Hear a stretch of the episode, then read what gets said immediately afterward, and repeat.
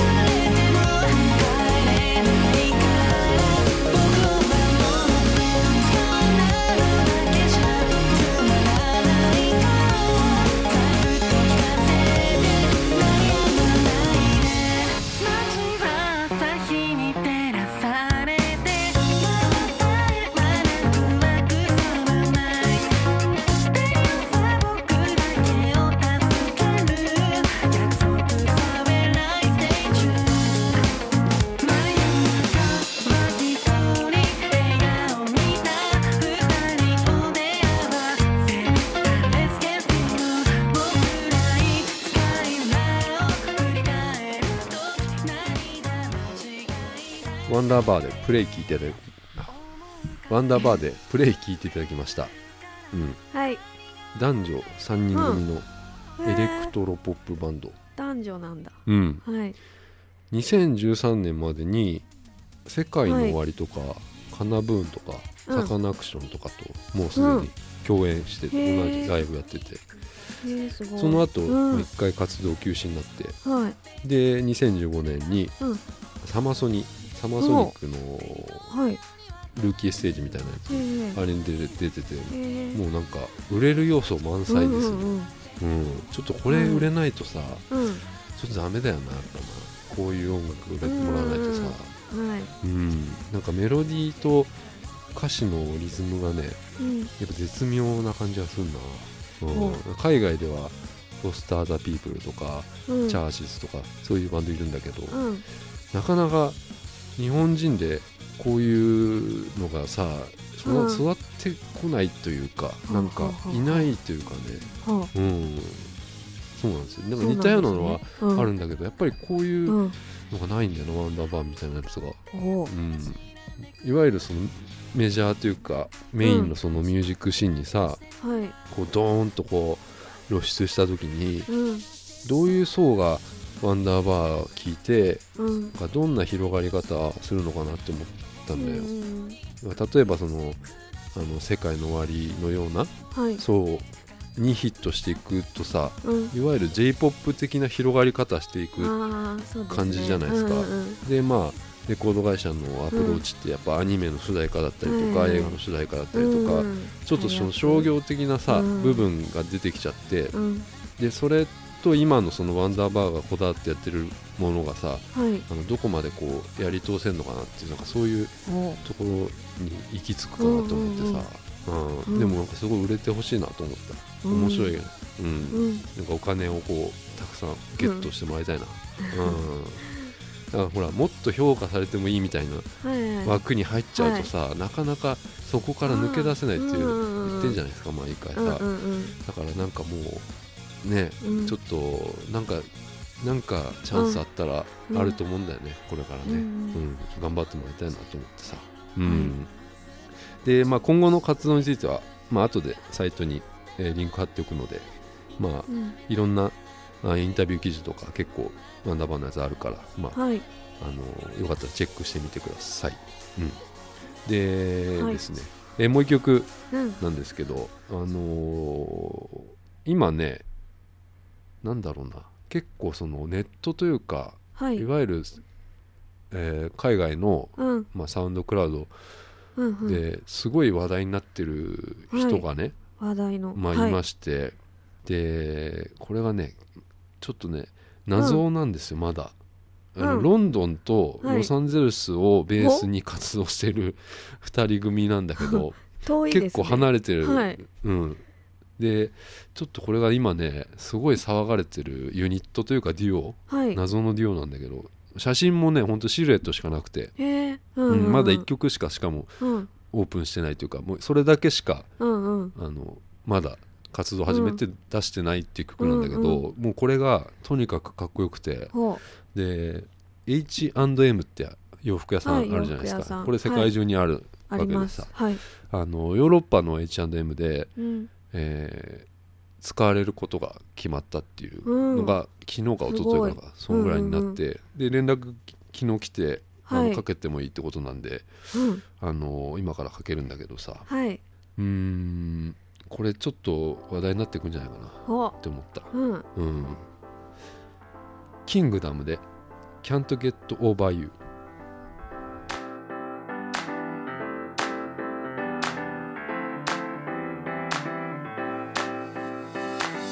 crazy things you do keep running through my mind. I wish I could control the way I feel. I've been overthinking this for far too many nights. I never thought that love would be so real. There's something in your eyes that I believe. And every time you smile, it makes it hard to breathe. There's something about your loving that's enchanting me. It's written in the stars that we will always be, and I can't get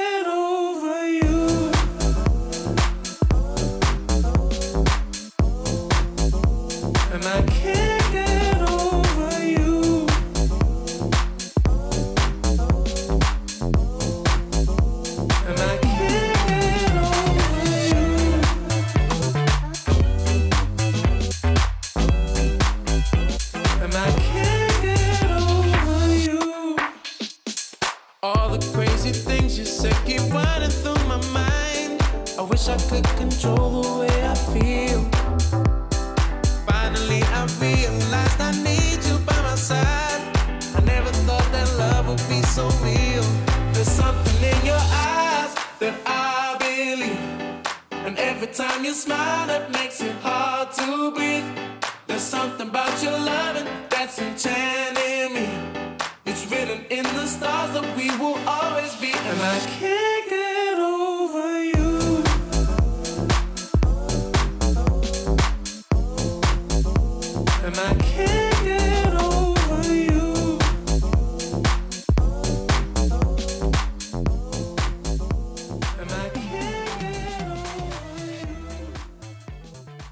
さっきのあのキングダム。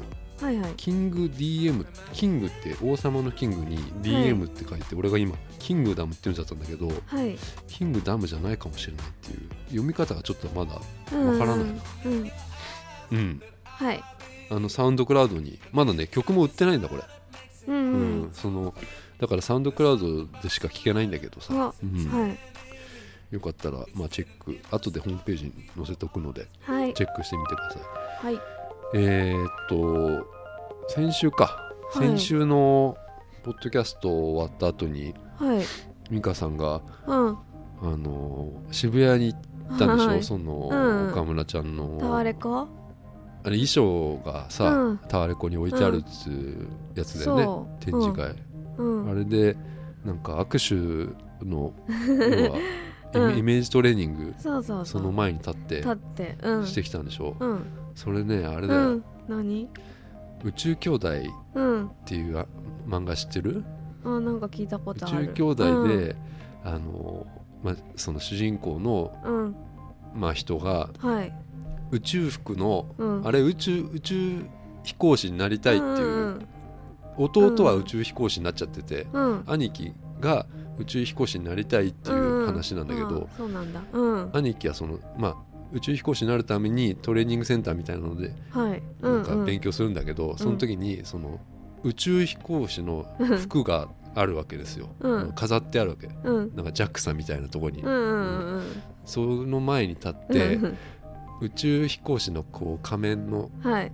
マスクのとこにこう、うん。自分の顔が映る。うん。こう立つとね、うん真正面です、それをこういう姿わかる？そうんかる。マスクに自分の姿が映って、うんあの自分が宇宙飛行士になったみたいにうんなるっていう、うん。それと一緒だなと思って。みたい。だからなんかこううん。夢を描いてるなと思って、そうだ美香さんもよイメージトレーニングして、うん。うん。いいじゃないですか。うん。うん。あのねピーチマークのピンバッジがついてた。へえ赤い衣装だよね。赤いピンバッジついてて可愛いと思って。うん。うん。いやーそっか、はい。まあまあそういうのもありますね、うん。でさはい。あの俺イタリアにイタリア人のうん。友達がいるんですけど、すごい。俺うん。前にも言ったよね。フランチェスコっていうえ知らない。言ってないっけ、うん。知らん。友達がいるんですよ。でうん。今週久しぶりに電話をね、うん。したのよ。うん。でまあフランチェスコはその日本にも半年ぐらいかな住んでて。うん。あの今はねそのイタリアのうん。ローマっていうところに住んでるはいわけですよでまあなんだろう電話っていうか、えースカイプっていうあー。ああるじゃないですか。あのテレビ電話みたいなパソコンでうんうん電話みたいにするっていう。うんうん顔見えるやつ？あのねビデオチャットみたいなうん。やつにしてるんですよ、ん。っていうのはほら向こうは日本語片言、はい。俺も英語片言、はい。だから通じないから、うん。絵とかにすればさ分かるじゃないですか。ビデオチャットにしてさ、うん。うんうんうんなんか書いてさ。だからうん。それでいつもへえ面白い。喋るんですけど、はいあのー要は向こうでねはい。何が流行ってるのかとか、うんうんうん。まあ、音楽とかさ音楽好きだからさ、うんで日本でも、まあ、こういうの流行ってるっていう、うんいわゆる情報交換ですよね。い。それをね、はい。まあ、してるんですけどうん。あのイタリアって音楽がね、うん。あのイタリアの音楽っていうのは、まあ、別に流行るとかうん。そういうのあんまないらしくて日本で言うあとー。そのうん。演歌みたいになるらしいんだよ日本の演歌ってさ、別にその流行るってわけじゃないじゃないですか、うんうん。そうですね。ううん。んそういういやものらしいのよなんか。うん。だから普通にそのイギリスとかアメリカで流行ってうるんうん。ものをそのまま流行ってるっていうかだから今だとホールドプレイとかはい。アデルとかうん。そういうまあ日本とそんな変わんない音楽的にはさ。はい。であの日本のねバンドとかって誰うんかその、あの知ってる人いる？みたいうん。な話を。うん。それやっぱ知らないんだよね。うん知らない。うん。でやっぱ日本の歌も、うん。もう聞かないんだよね。うん。でイタリア人の中ですごく変わった人は、うん。日本のそのカルチャーが好きな人もいるの？いるらしいのよ。変わった人になっちゃう。そうなの。だから うん。やっぱり変わった人じゃないとうん。聞かないんだ聞かないらしいのよ。ううん。ん。であの日本人の感覚っていうか、まあ、はい。俺の感覚としてはさ、うん例えばじゃあ今ベイビーメタルとかさ、はい。そうんうんうん。のキャリーパミュパミュとかっていうのはさうん。なんかヨーロッパのはい。そういうポピュラーな層にも受け入れられてるようなうん。風な感じうんうん。がしてたんだけど、うん。俺はね。うん。なんかでもそれってないなって思っちゃったのよなんか。うん。多分これ来ないなって思って。このキャリーパミュパミュとかはい。ベイビーメタルっていうのはうん。話を聞いてる限りだと、うん。やっぱりちょっと違うんだなと思ってうん日本人の感覚とはい。イタリア人とかそのヨーロッパの人の感覚って違うんだなと思って例えばさあのー日本人のうん。日本人が英語でうん。歌を歌っても、うん。日本人はねその日本の文化として海を渡ってくるらしいのよ、その歌っていうのが、うんうん。じゃあキャリーパンパンもうん。日本人ってことでいわゆるこう渡ってくるというか、あはい。うん。だから日本人っていうのは先入観があってね。うん。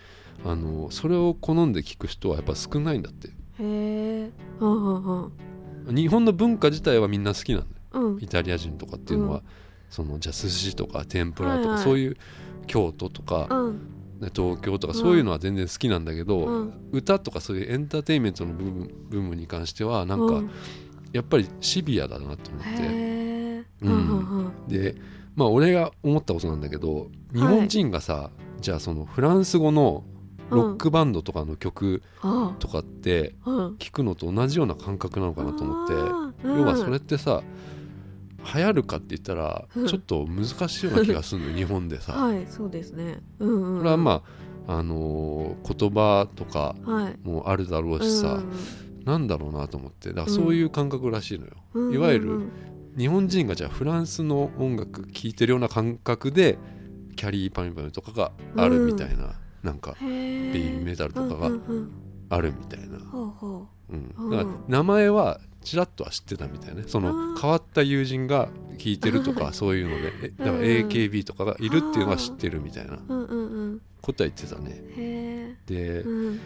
イタリアでじゃあねその本当にはい。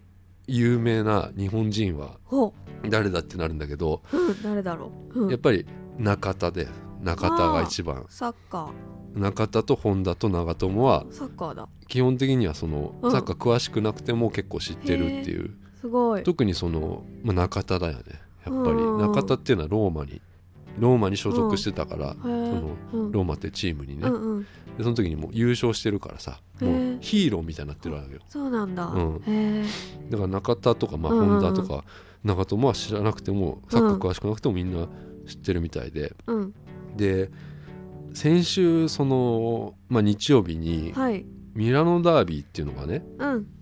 あ。りまして、うあのミラノダービーをね見た後に電話してるわけですよ俺は。うんうん。でミラノダービーってさあんまりこう日本だと馴染みがないっていうかさ、まあ AC ミランとはい。インテルミラノっていうそのインテルっていう、まあ、赤いチームと青いチームがいて、同じチームがうん。2つの、あ同じ町に2つのチームがあってあそれがうん対決するわけですよ、はい。それがミラノダービーってやつでうん。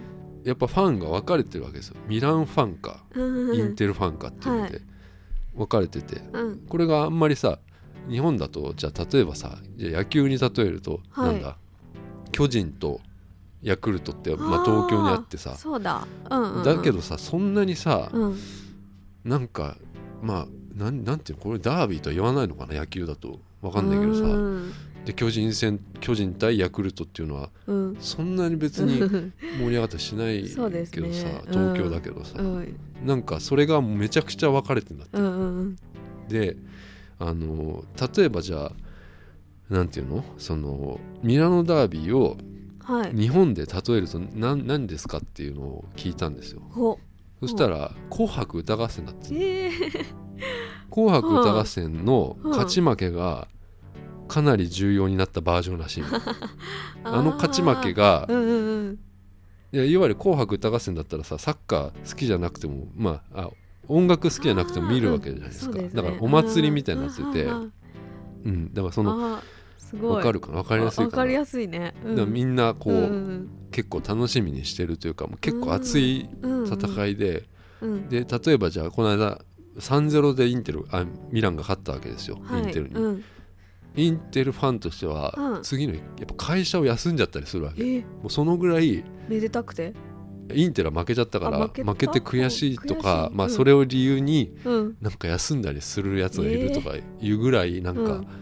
すごいらしいよ、そんっていう。な？うん。だからそれがなんかまあ分かんないよねやっぱねそのあの暑さっていうのが、俺は朝やっぱ起きて4時に、4時45分からだったんだけど、うまあ、んみ見ててさ、うん盛り上がり方がちょっと違うというか、うんうん。うんもうなんか戦戦争ですよ。本当に。は死闘なのよ。あ人いつものそのうん。1点がかなり重い感じがする、うん。ずっと見てるけど、うん。うん、だからもう本田とかもまあ活躍したけど、うん。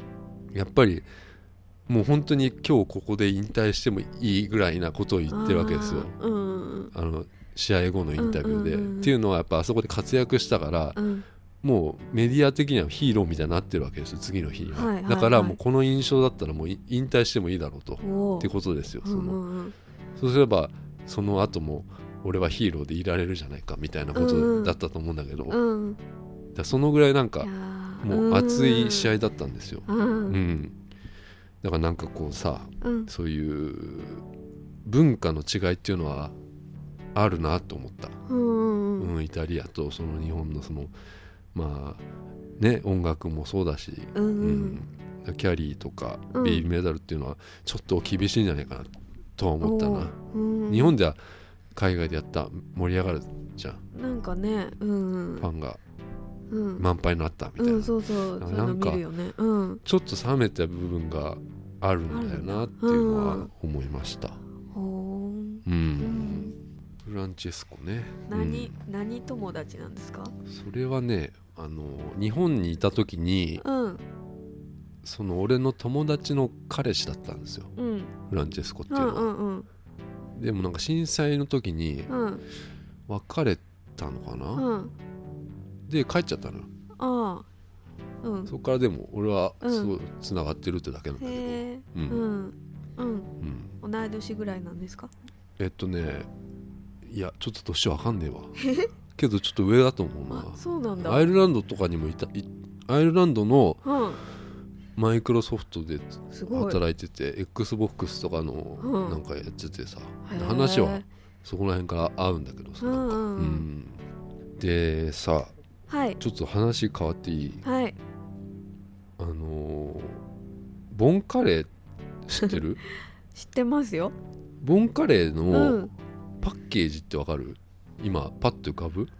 黄色？黄色でさ丸？そうなんですよ、うん。これですよ。ボンカレーの、うんうん。わかるよね。なんとなくうんこの丸でさ、はい。あボンカレーだみたいなさうん。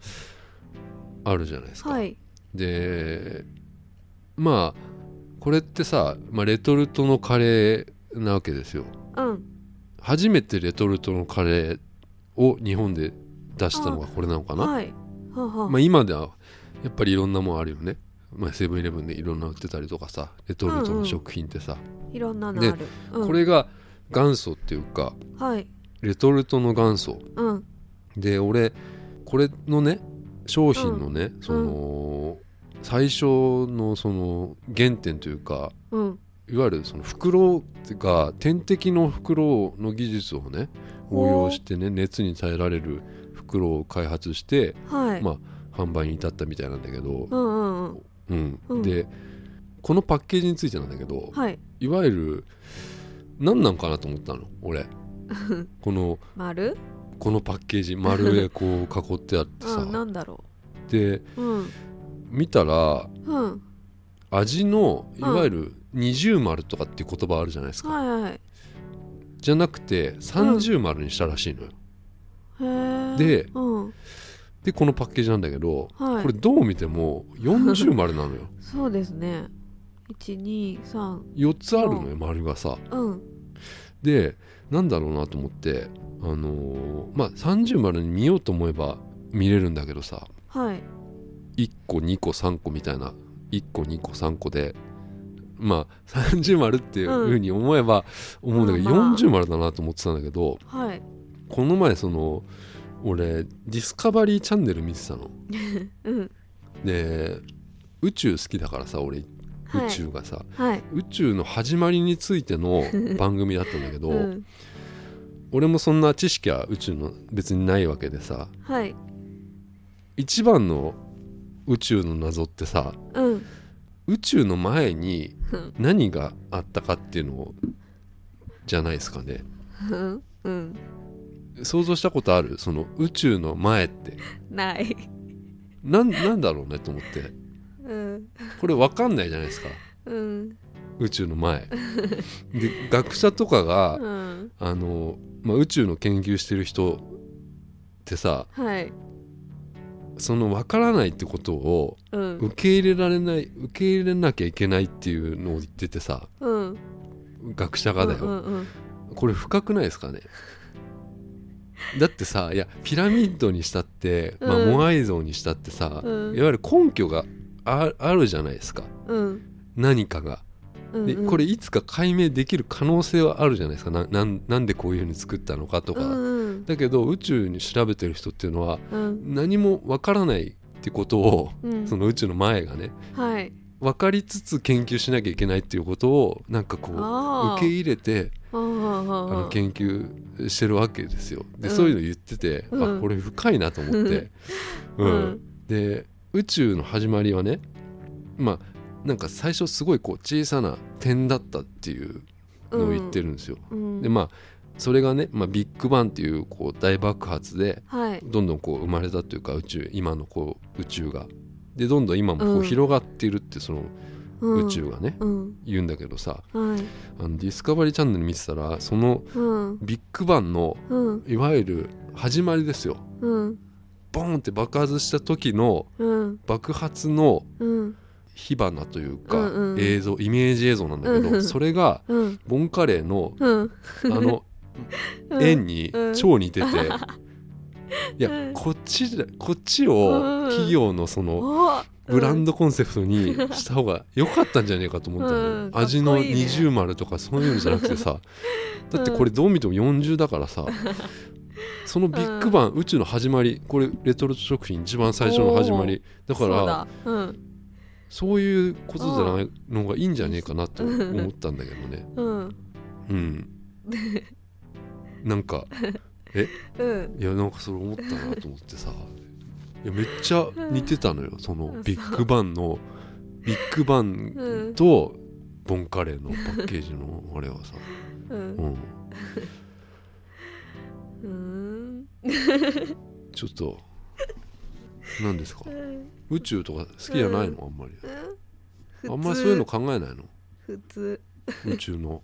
前何があったのかなって。うん。うん、まあいいわ。うん。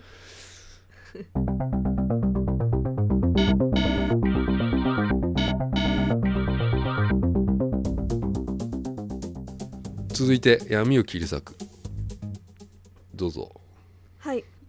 えあちょあ何もじもじしてるんですか？いきます。はい。はい。え闇をえって言っちゃうんだよねこれ。先に。あいいよいいよ、うん。も闇を切り裂くコーナー。ほい。泥のような学生生活を送ってきた皆様に、甘く切ない映画や音楽に触れていただいて光を取り戻してもらおうというコーナーです、ううん。ウェブサイトにもテキスト版があるので今までの闇を切り裂くも気になった方はチェックしてください。ほい。はい作品名まで、うんはい、今週見てもらった作品は「トレインスポッティング」はい。1996年のイギリスの作品です。ね。うん。まああの美香さんにうん。この説明文はちょっとこれから読んでもらおうかなと思って。先週のが良かったな。うん何が？何が？何が？いやいいんだけどさ、うん、あの今週。そういうこと言わない。え？なんでそういうこと言うの？落ち込むからや。いや大丈夫ですよ。うん。大丈夫です伝わった伝わったうん。まあ今週見てもらったのははい。トレインスポッティング、まあ、1996年のイギリスの映画なんだけど、はい。偶然にも清原が捕まってしまいましたね。うんこれ捕まる前に俺言ったよね。うんそうだね。まあそういう、タイムリーですね。まあ、タイムリーな、はい。あのーなんていうのかな。1996年の、まあ、イギリスの映画で、まあ、舞台はスコットランドなんですね、はい。え、うんまあ、はいイギリスの、はい。でまあヘロイン中毒のね、まあ、レントンと、まあ、薬中のその仲間の毎日を描いた、まあ、作品なんだけどもうどうしようもない作品なんですよ。どうしようもないうん。生活を描いた作品でうん薬中ですよね。うん。でも最初冒頭で出ますけどはい「チューズライフ」っていうのがまあ一つのテーマにえ？なってて「チューズライフ」チューズライフ人生を選択しろみたいなー自分の人生を。はい。そういうことがテーマになってて。うん今この「チューズライフ」っていうのはスコットランドの自殺撲滅のキャッチになってるみたいです。キャッチうん。キャッチフレーズみたいにうねん。でトレインスポッティング2っていうのも今年からうん。ようやく撮影に入るとかメンバーもうん。同じっていうのがなかなかまあ難しいんだろうけど今はもうみんな売れっ子になっちゃったからこのメンバーっていうのは。うん。どうした？落ち込むわなんでよ？むそんな落ち込まないでよ。大丈夫ですよ、な うん。先週の方がいいとか言うの。あごめんね。うん。だから違うのよ、うんうん。なんか息継ぎが。意識しすぎでも分かんない。聞いたら大丈夫かもしれん。たはい。うん。まあ俺の中では、はい。その青春を思い出すっていうこう思い出テすの？テーマうん。にぴったりな作品なんですよ、あそう俺あの高校時代うん。イギリスのまあ音楽好きでああの当時これめっちゃ流行ってたのこの映画、ああはいありそう。うん。うん。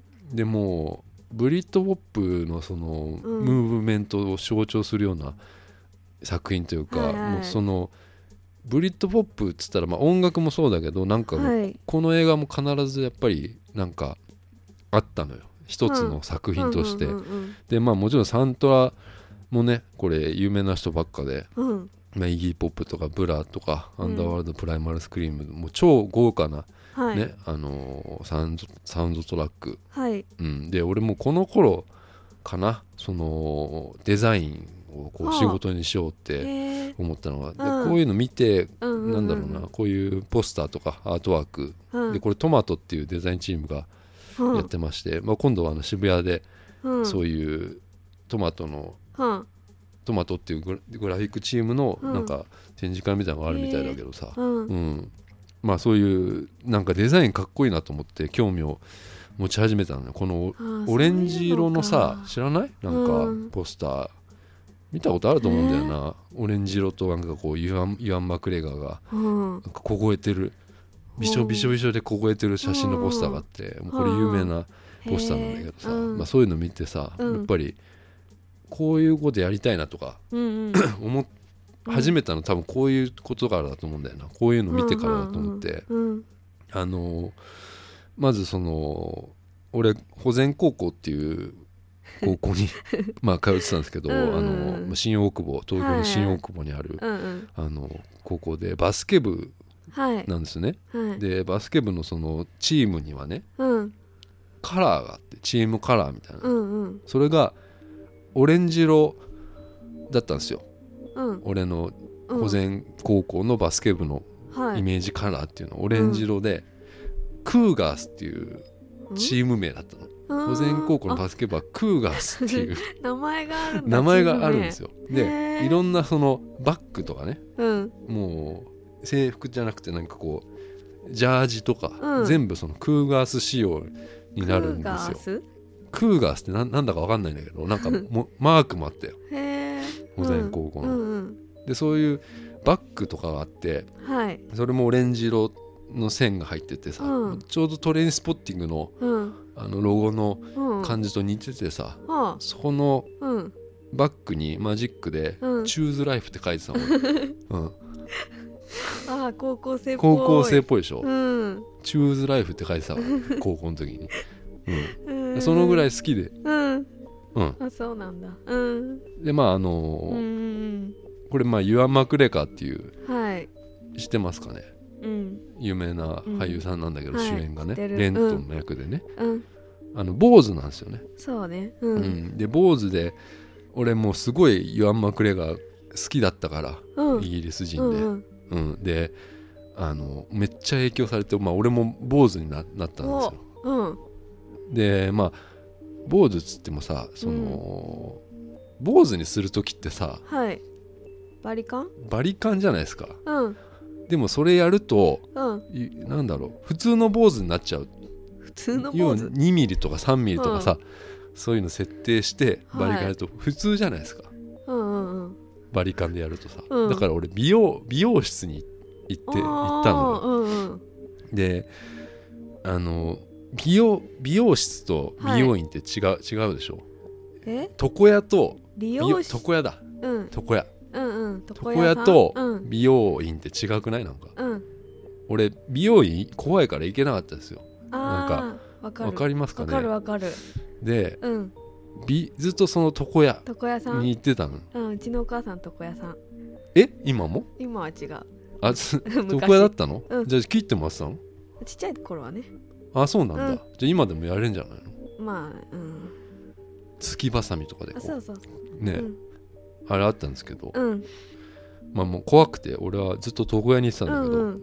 それもそのお母さんの知り合いのとこじゃないといけなくて、あ わかる。うん、松下さんっていうそういうのありますね。人のうんうん。松下美容室みたいなとこ行ってて、うん。あの町の美容室だよね,、まあ、うんでもねうんそこは安心するじゃないですか。わかる。うんうん。でまあずっとそこ行ってて、うんまあ俺こういうね、まあ、グラグラフィックじゃねえや、えーグリッドポップとは好きだったからうん。で、まあ、トレインスポッティング見て、うん。坊主にしようと思って、うん。ここだったら、うん。イワン・マクレガーみたいになれるかなと思ってうん。行ったんだけどさそのん見せるわけにもいかないわけですよ。そこでも。その安心感があっても。その いわゆるこの写真を見せてこの坊主に、うん。この坊主にしてくださいっていうのをうん。言えなくて、うんちょっと長めの坊主にしてくれっていうオーダーをしたの、うん。松下さに、うんんうんうん。そしたらさ、うん。モヒカンになっちゃってさ長めの坊主っていうのがうん。多分伝わらなかったんだな、うんうんいわゆるメンディーみたいになっちゃったわけですよ。高校生で。俺。メンディーくわかる？わかるわ。かるここだけの頭上だけ残ってサイドだけうん。めっちゃもう2ミリとかなってて、でそれが長めの坊主だと思われちゃってさ、うんでもそれ俺帰 帰る時にうん。やばいと思って。言えなくてさそれ。ここれ違うっていうのも言えなくて。でもうモヒカンじゃないですか。うん。でも帰って自分でバリカンでさあ上のこの 山になってるところを自分でやったの。切ないな。切ないでしょ。うん。でそれがパスポートの写真になっちゃったわけですよ。まあそれは坊主だったけどあれを切った後なんですよ、うんうんうんうん。坊主にした後にうんうん。うん。だからそのうんトレインスポーティング的なね、うん。ファッションあのファッションしていわゆる坊主ならはい。いいんだけどさ結局学ランだから。あの学ランで坊主だからもうスポーツマンですよ、ただの。うんうん。そういうなんかあどうしたらこういうふうになれるのかなっていうのをすごいうんうん思ったりしたんだよな、うんうん、だからこの映画がその面白い面白くないっていうのはもう全然関係なかったの当時。あはい。もうかっこいいっていう、うん。もう表現。ブリッドポップチームではもううんかっこいい、チームで。お前の坊主かっこいいって無理やり、うん。うん、みんな坊主だったからね、うんうん。うん、うん。やってたな、うんどうでした？ここまで話して。うん、でうん。もこれそうだよ。もう男の子の映画だよこれ。あそう。うん。全然あれ？ちょっと温度差がだいぶあるな、ようわからん感じでした。本当、うんでもうん、その最後の10分までうんうん全然よくわかんない。そうなんだ。ようん。よくわかんないっていうのがうんあるんだけど、うん。もう何十回って見てるからこれ、うんうんううん。んまあドラッグに溺れちゃったわけですよ、レントンとか、まあ、その仲間たちっていうのは、うん。でもドラッグがないと生きられないっていうぐらいになっちゃってて、うん。まあドラッグでまあ捕まっちゃったりもしてうん。でまあ禁薬っていうのかな。いわゆるドラッグを断つっていう時にうんうん。なんか幻覚が見えちゃったりとかうん。そういうのが見事になんかこう映像になってるっていうのがなんかちょっとこうなんだろうね、うん。こういうのはコミカルじゃないけどうん。いわゆる天井になんか赤ちゃんが こう走ってたりとかするとか、うん。そういう幻覚のうん。ねやつとかがすごいこうリアルっていうのを聞いたなでも。すごいリアルにうん。描かれてるっていうその麻薬中毒者が言うにはうん。こういうの幻覚っていうのがね、うん。ヘロイン中毒っていうのがっていうのを聞いたんだけどね。うん。俺でもやっぱり、そのすごい好きなシーンはやっぱり最後うん。のシーンで、はい。まあ、レントンがなんかお金をねかっさらっていくシーンがあってはい。そのシーンの後にセリフが入るわけですよ。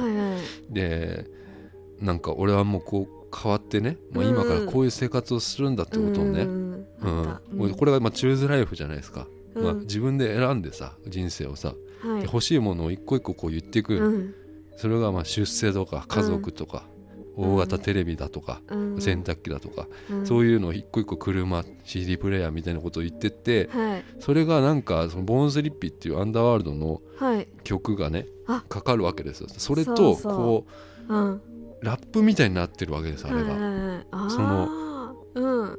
うん、でこれが冒頭にも言ってて同じくそのチューズライフで、はい。いわゆるその出世とか家族とかうん。大型テレビっていうのを言ってる同じこと言ってるんだけど、うん。最初は普通なんてクソくらいみたいなことでここの人たちは生きてて、だけど結局あのーなんていうの？うん。普通であることはいを選んでいくっていうのが、うん。なんかすごいこううんうん。現実的というか、うん。この人たちにはすごく普通っていう感覚が遠い感覚うん。だったというか、うん。うん。だけど選ぶのはそういううんうん中、なんていうの普通のうん。ものなんだなっていう、うんうんそれがうん。幸せというかうん。まあそういうことなのかなって思って、うんうん、最後にかかる曲なんなんつった？あれはアンダーワールドの「ボうん。ーンスリッピー」っていう、あもうこれでも聞いたことあるんじゃないかな、あるある。うん、あれなんかよくドキュメンタリーとかの最後にかかったりするの見たことあるんです。うん。テレビの番組で、あこれの真似してたんだと思って。ああそうな映の画のね。ちなみにこの、うん。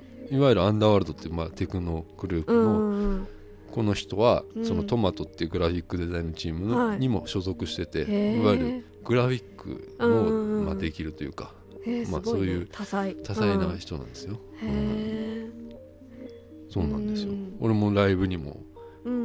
この曲しか盛り上がらないっていうか俺 俺の中では、うん。みんなでもフジロックだっけな。ほうん言ったな。もうこの曲がもうとにかく盛り上がるっていうんすう、ごそう。ん、ううんのはありますけどね。俺でもさ、うん。その冒頭のそのはい。めっちゃ走ってるシーンっていうのはこれ、うん。よく出るわけですよ、ブリッドポップっつったらそのこのは最初に走ってるシーンがあってさ、はい。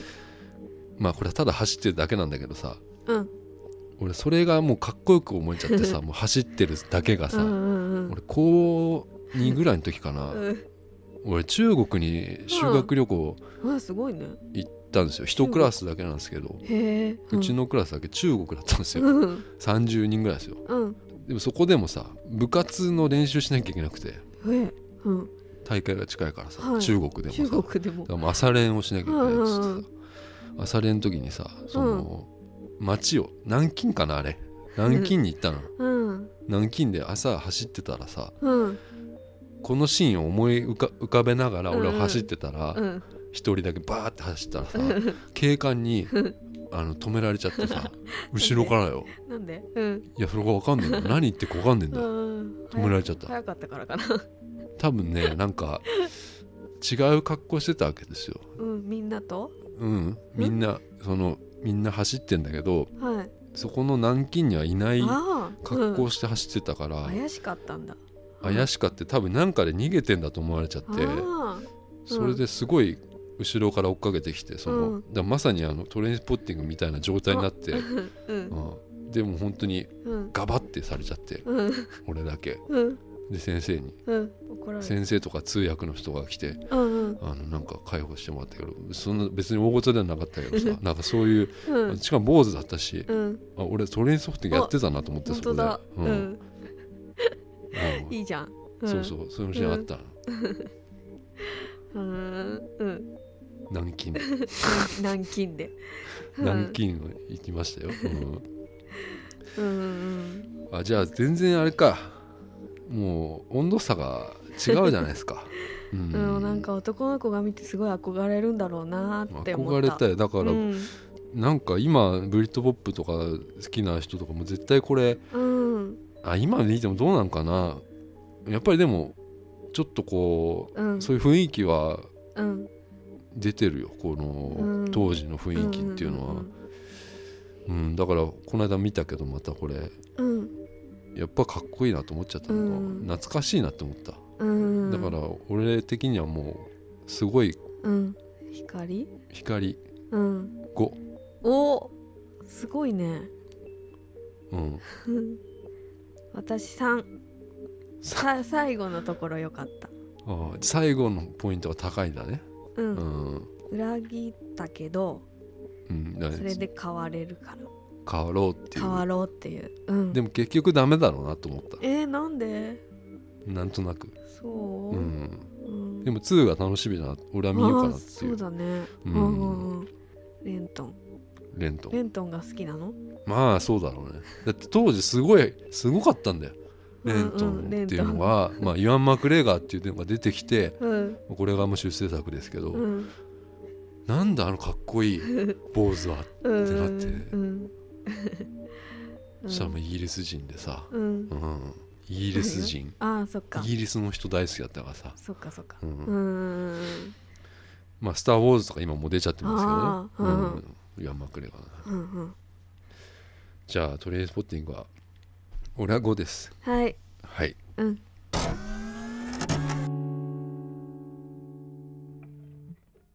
エンディングです なんだ？エンディングです。俺エンディングです、はい。えー、っとね前に言ったっけ？はい。スマップのさはい。ラジオが面白いなって思ってさ、うんうん今スマップいろいろやってるじゃないですか。中居君が「サムガールスマップ」っていう番組やってて 五郎ちゃんが「はい。ストップ・ザ・スマップ」っていうのやってて、うんまあ剛と慎吾がはい。スマップパワースプラッシュっていうのやってて、うん。キムタクが「うん。ワッツ海賊団」っていうのをやってるんですけど、みんなやってる。うん。結構もうさ五郎ちゃん以外20年ぐらいやってるやつで、えそうなんだ。うん、騒動後とかのさこのうんうんそのラジオを聞いたらさ、うん。うんもう放送事故だよねこれ。もうすごいテンション低いんだよな、うん特に中居君のはやっぱこの騒動があったからそういう風に聞こえちゃうのもあるんだけどさグダグダうんなんだよね、もう曲紹介とかもうん。何あれ？テンションが。いいのかなっていう。夜空の向こう。う ちょっと投げやりなうん。感じになっててさ。うん。でもキムタクのはさ、はい。まあ、海賊団っていう設定でさ設定があるんだね。リスナーがうん乗組員みたいなはい。設定なんですよ。うん。でキムタクのことをキャプテンってみんな呼んでてうん。結構そのまあキムタクプライベートな話とかうん。結構したりするんですよ、ラジオでさ、はいうん。この前のそのタイムリープ説みたいなのも うんうん。まあメールとか来てはい。答えるんですよね、うん。でまあこれはさタイムリープタイムスリップの能力ありませんとか言う言うんだけどさこれがさうんちゃんとあるってもう言っちゃいいのになと思 思うんだよね。ねうん。夢がうん。なんていうのそこでさ夢をもうちょっと与えてくれたら面白かったなと思ったんだけうんどさうん。うん。でまあ20年ぐらいこれこの番組やってるみたいでさはい。あのオープニングから本編に行く時にはい。スマップ号発射みたいなこと言 う言うの言うのよ。だからなんかそこうんキムタクだけなんか乗組員乗せてさ出発してっちゃったのがさ なんかめっちゃ面白いなと思ってさあの船乗ってたかなと思って中居君とか。乗ってない。乗ってない。スマップ号発射とか言って面白い言っちゃいました。よ、うん。へそうえうねん。メールいただいておりますのでメールを読もうかなと思います。はい。えージャスタウェイさん22歳、ううんんえーこのポッドキャストを聞き始めてから3ヶ月が経ちます、うん。ほ今までは爆笑問題ジャンクが僕の中でベストオブポッドキャストだったのですが、ううん。今では白と水色のカーネーション一番楽しく聞かせていただいてます。これはわもうすごい。あうん。すごい。すごい。ありがとう、うん。うん。で昨日初めて白と水色のカーネーションホームページにあるはいうさおさんのコラムを読みました、うん。詩のような切ない内容を見て自分の中で忘れかけていた優しさや愛情に気づけたような気がします。ううん。ん他のリスナーさんにもコラムはぜひおすすめします。ううん。ん、見てくれたんだね。ね。ありがたいです、ううん。ん最後に質問です。うさおさんと美香さんはプライベートでは会ったりしているのですか？うん。気になりました。よろしくお願いします。ってことなんですけどありがとうございあます。りがとうございます。いいメールだね。うん。うんプライベートっていうのはポッドキャスト以外の日ってことかな。うん。ポッドキャスト以外の日は会わないな。仕事してますからね。そうだな、うん。ポッドキャスト収録してるのは、まあ、土曜日大体土曜日のお昼ぐらいから。はい。で軽くお茶してまあ今日何やるかちょっと話して あのわ収録してそれで割とすぐ早く帰るみたいな感じですよね。うん。うん。で俺はそのままポッドキャストをウェブサイトに上げる作業をするっていうのがうん。土曜日なんだけどはい。美香さんはうん。プライベート何してるんですプか、ね、ライベート俺知らないじゃないですかう美香さんのプライベート。プまあ、これプライベートだけうどさ、ん。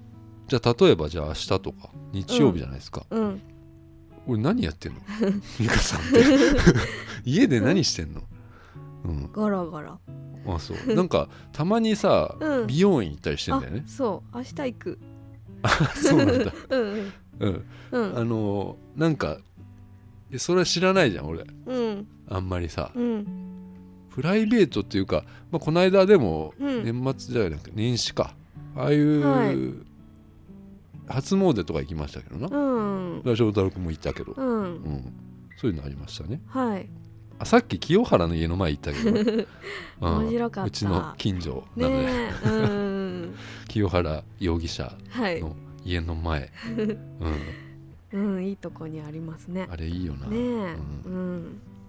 まああとはコラムね。